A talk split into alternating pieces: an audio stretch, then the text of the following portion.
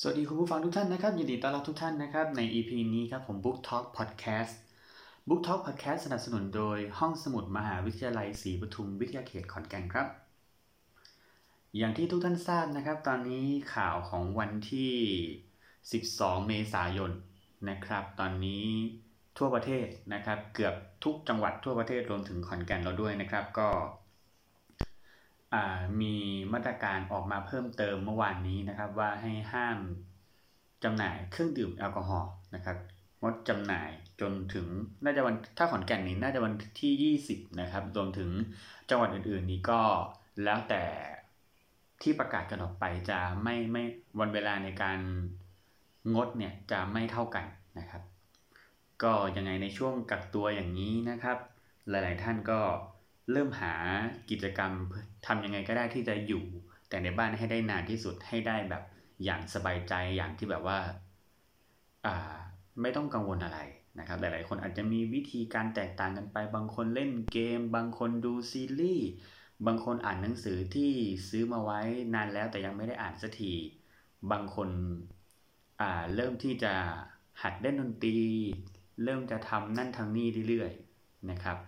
หลาย ๆ คนก็จะมีวิธีการรับมือในสถานการณ์อย่างนี้ สถานการณ์ที่ต้อง work from home ที่ต้องอยู่แต่ในบ้าน ที่ต้องซื้อของมา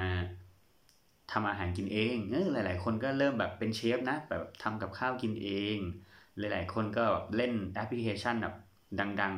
ๆ TikTok อะไรเงี้ยแบบเต้นนะหัดเต้นซ้อมเต้น ก็ผมว่ามันก็เป็นกิจกรรมที่หลากหลายแล้วก็ขึ้นอยู่กับความสนใจของแต่ละคนด้วย อันที่จริงนี่ social distancing เนี่ยความจริงเนี่ย มันมีคนที่ทำมาก่อนหน้าเรา นานมากแล้วนะครับ มันมีอยู่คนหนึ่งที่แบบว่ามีชื่อเสียงใช้ได้เลยนะครับ เป็นฝรั่งนะฮะเขาบอกว่าเขาเป็นคนที่กระทำการเนี่ยอย่างเหมือนอย่างที่เราทำอยู่ในช่วงโควิด -19 เนี่ย social distancing เนี่ยเขาทำมาแล้วมากกว่า 50 ปีครับผม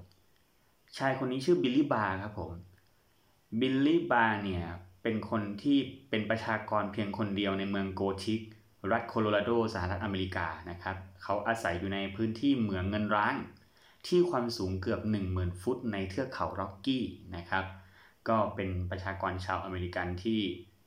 ชื่อบิลลี่บาร์ครับผมเขาอาศัยอยู่ในเหมืองเก่ามันเคยเป็นเมืองแหละ แต่ทีนี้แบบเหมือนพอกิจการเหมืองเงินตรงเนี้ยในในเทือกเขาเนี่ย ประกาศปิดตัวทุกคนก็ย้ายกลับ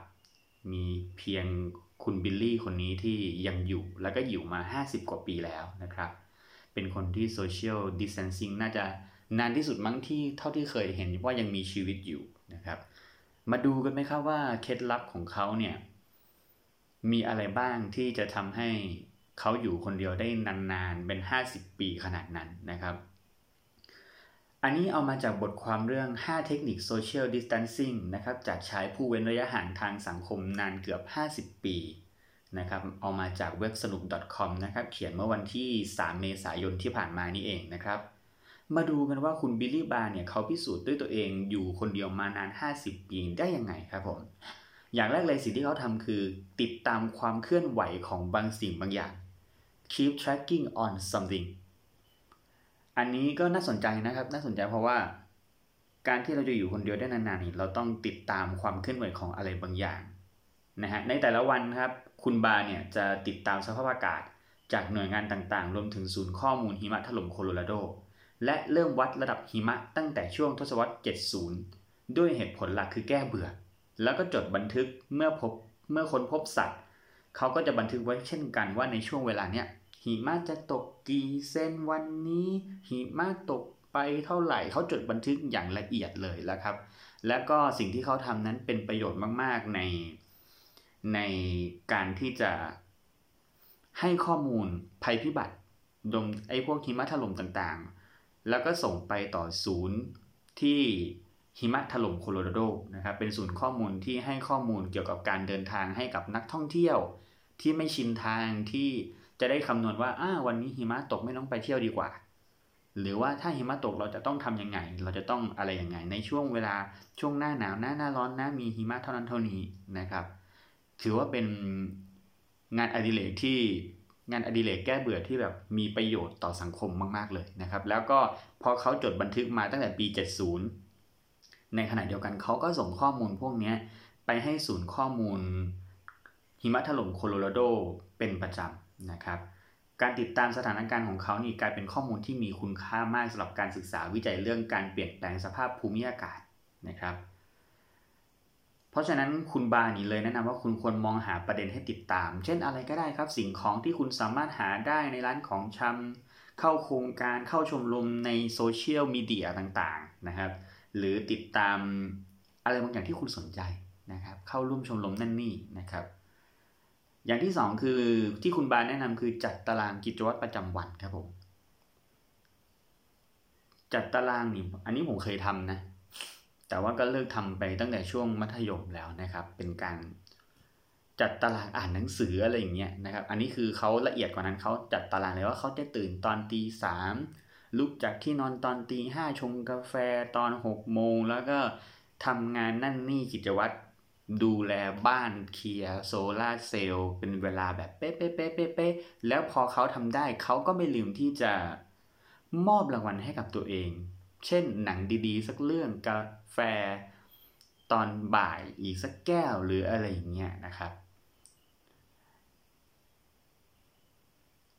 อย่างที่ 3 ก็คือฉลองให้กับสิ่งสำคัญ ไม่ใช่ฉลองฉลองสิ่งที่ต้องฉลองนะครับ ฉลองให้กับสิ่งที่สำคัญ ไม่ใช่ฉลองสิ่งที่ต้องฉลองบาไม่ค่อยชอบฉลองวันหยุดหรือวันเกิดครับ แต่ฉลองให้กับวันที่ดวงอาทิตย์อยู่ห่างจากเส้นศูนย์สูตรมากที่สุด หรืออันนี้ค่อนข้างสุดตรงนะ ความจริงอะ่ะคือสิ่งที่สำคัญของหัวข้อนี้คือเราควรจะจะฉลองให้กับความรู้สึกที่เราอยากฉลอง ควรให้รางวัลกับตัวเองอย่างอย่างข้อเบื้องเบื้องต้นนะครับ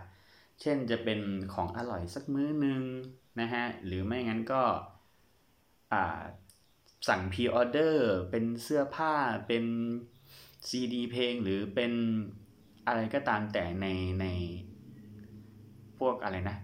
อีคอมเมิร์ซนะครับ พวก Lazada พวก Shopee อะไรอย่างนี้นะครับ ก็ควรมีรางวัลให้ตัวเองบ้าง ฉลองให้กับ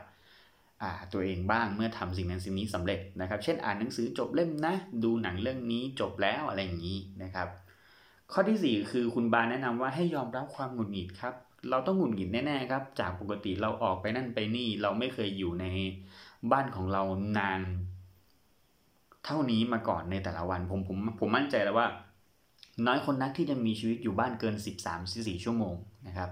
แต่พอตอนนี้สถานการณ์มันบังคับทำให้เราต้องกักตัวอยู่บ้านต้อง work from home นั่นทำให้หลายๆ คนรวมถึงผมเองก็เริ่มหงุดหงิดนะอู้แบบเมื่อไหร่จะจบนะทำไมมันนานเกินไปแล้วอะไรอย่างเงี้ยนะครับ ผมก็เริ่ม มีความหงุดหงิดคุณบ้านนะเลยแนะนำว่า เฮ้ย ความหงุดหงิดนะมันเป็นหลักฐานที่ทำให้เรา รู้สึกว่าเรายังสู้อยู่ เรายังไม่ได้ยอมแพ้นะ เพราะฉะนั้นเราควรยอมรับเลยว่าเฮ้ยบางทีชีวิตมันก็ต้องหงุดหงิดบ้างแหละคนเรานะครับ ข้อสุดท้ายนะครับ ใช้ภาพยนตร์ในการปรับอารมณ์ พอเมื่อคุณหงุดหงิดจากข้อที่แล้วใช่ไหมครับ แทนที่เราจะนะหาอะไรที่ เขาเรียกว่ายิ่งยุคนี้ยิ่งโซเชียลมีเดียใกล้มือใช่ไหมเราจะชอบบ่นจะชอบนั่นชอบนี่ในทวิตนะใน Facebook ของเราในพื้นที่ส่วนตัวของเรา ซึ่งนั่นอาจจะเป็นวิธีที่ไม่เหมาะเท่าไหร่นะครับ เพราะฉะนั้นเขาเลยคุณบาเลยแนะนำว่าให้ใช้ภาพยนตร์ในการปรับอารมณ์ เช่นวันนี้คุณอารมณ์ไม่ดีใช่ไหมเราก็หาการ์ตูนหาอะไรตลกตลกหาซิทคอมหรือหาหนังตลกดูนะครับ เพื่อที่จะปรับอารมณ์ของคุณให้ดีขึ้น หรือถ้าวันไหนคุณรู้สึก อุ้ยอารมณ์ดีจังเลย คุณรู้สึกตื่นเต้นจังเลย คุณก็อาจจะอยากดูหนังแบบสยองขวัญนั่นนี่ คือที่ผมจะบอกก็คือว่าหาอะไรมาทำให้อารมณ์คุณดีขึ้น อย่าไปดำดิสมมติคุณรู้สึกนี่รู้สึกเศร้าจังเลย คุณก็ดูหนังเศร้า ดูหนังดราม่ามันจะยิ่งจมไปอีกนะครับ เพราะฉะนั้นนะใช้ภาพยนตร์ในการปรับอารมณ์ หรือว่าใช้เพลงในการปรับอารมณ์ของคุณได้นะครับ อันนี้คือทั้งหมดที่คุณบานะครับ ผู้เชี่ยวชาญเรื่อง social distancing นะครับอยู่คนเดียวในเหมืองร้างมาตลอด 50 กว่าปีนะครับแนะนำในช่วงโควิด -19 นี้นะครับ และเขาก็ยังเสริมด้วยว่าคนล่าสุดที่เขาเจอ คือเขาจะเจอคนก็ต่อเมื่อเขาออกไปซื้อของเมื่อเวลาของมันหมดนะครับ ก็เขาจะขับรถไปประมาณโอ้เกือบร้อยโลเกือบนะไกลมากเพื่อที่จะซื้อของกลับมาอยู่บ้านนะครับ เขาก็บอกว่าคนล่าสุดที่เขาเจอนั้นป่วยเป็นโควิด -19 เหมือนกันนะครับ นี่คือความสำคัญของการที่จะต้องโซเชียลดิส a ทนซิ่งกันนะครับ เราไม่รู้ว่าใครมีเชื้อใครกำลังจะฟักตัว แล้วใครที่เดินทางไปไหนใกล้ตัวคนรอบตัวของเรา เพราะฉะนั้นดูแลตัวเองให้ดีที่สุดนะครับ อยู่ห่างกันในระยะ 2 เมตร แล้วก็ล้างมือบ่อยๆ อย่าเอามือสัมผัสหน้านะครับ แล้วก็พกเจลแอลกอฮอล์ล้างมือ ไปทุกที่ด้วยนะครับ แล้วก็เน้นสำคัญจริงๆ กินร้อนช้อนกลางล้างมือ เน้นกันอีกทีนะครับ ล้างมือกันให้บ่อยๆ ล้างมือด้วยสบู่นะครับ แล้วก็ออกไปไหน ออกไปข้างนอกมีความจำเป็นต้องไปซื้ออาหาร ซื้อของกลับมาบ้านก็ต้องใช้หน้ากากนะครับ หน้ากากอนามัยนะครับ ก็เป็นกำลังใจให้กับทุกๆทท่านที่ work from home แล้วก็ social distancing กันอยู่นะครับ ขอให้ทุกคนรวมถึงตัวพิธีกรเอง ก็ผ่านพ้นมันไป แล้วมันจะผ่านไปในสักวันนะครับ ก็สู้ๆเป็นกำลังใจให้ทุกคนนะครับ ส่งท้ายกันด้วยนะ5เทคนิคโซเชียลดิสทันซิ่งจากชายผู้เว้นระยะห่างทางสังคมนานเกิด50 ปีนะครับ ขอบคุณที่ติดตามรับฟังครับ สวัสดีครับ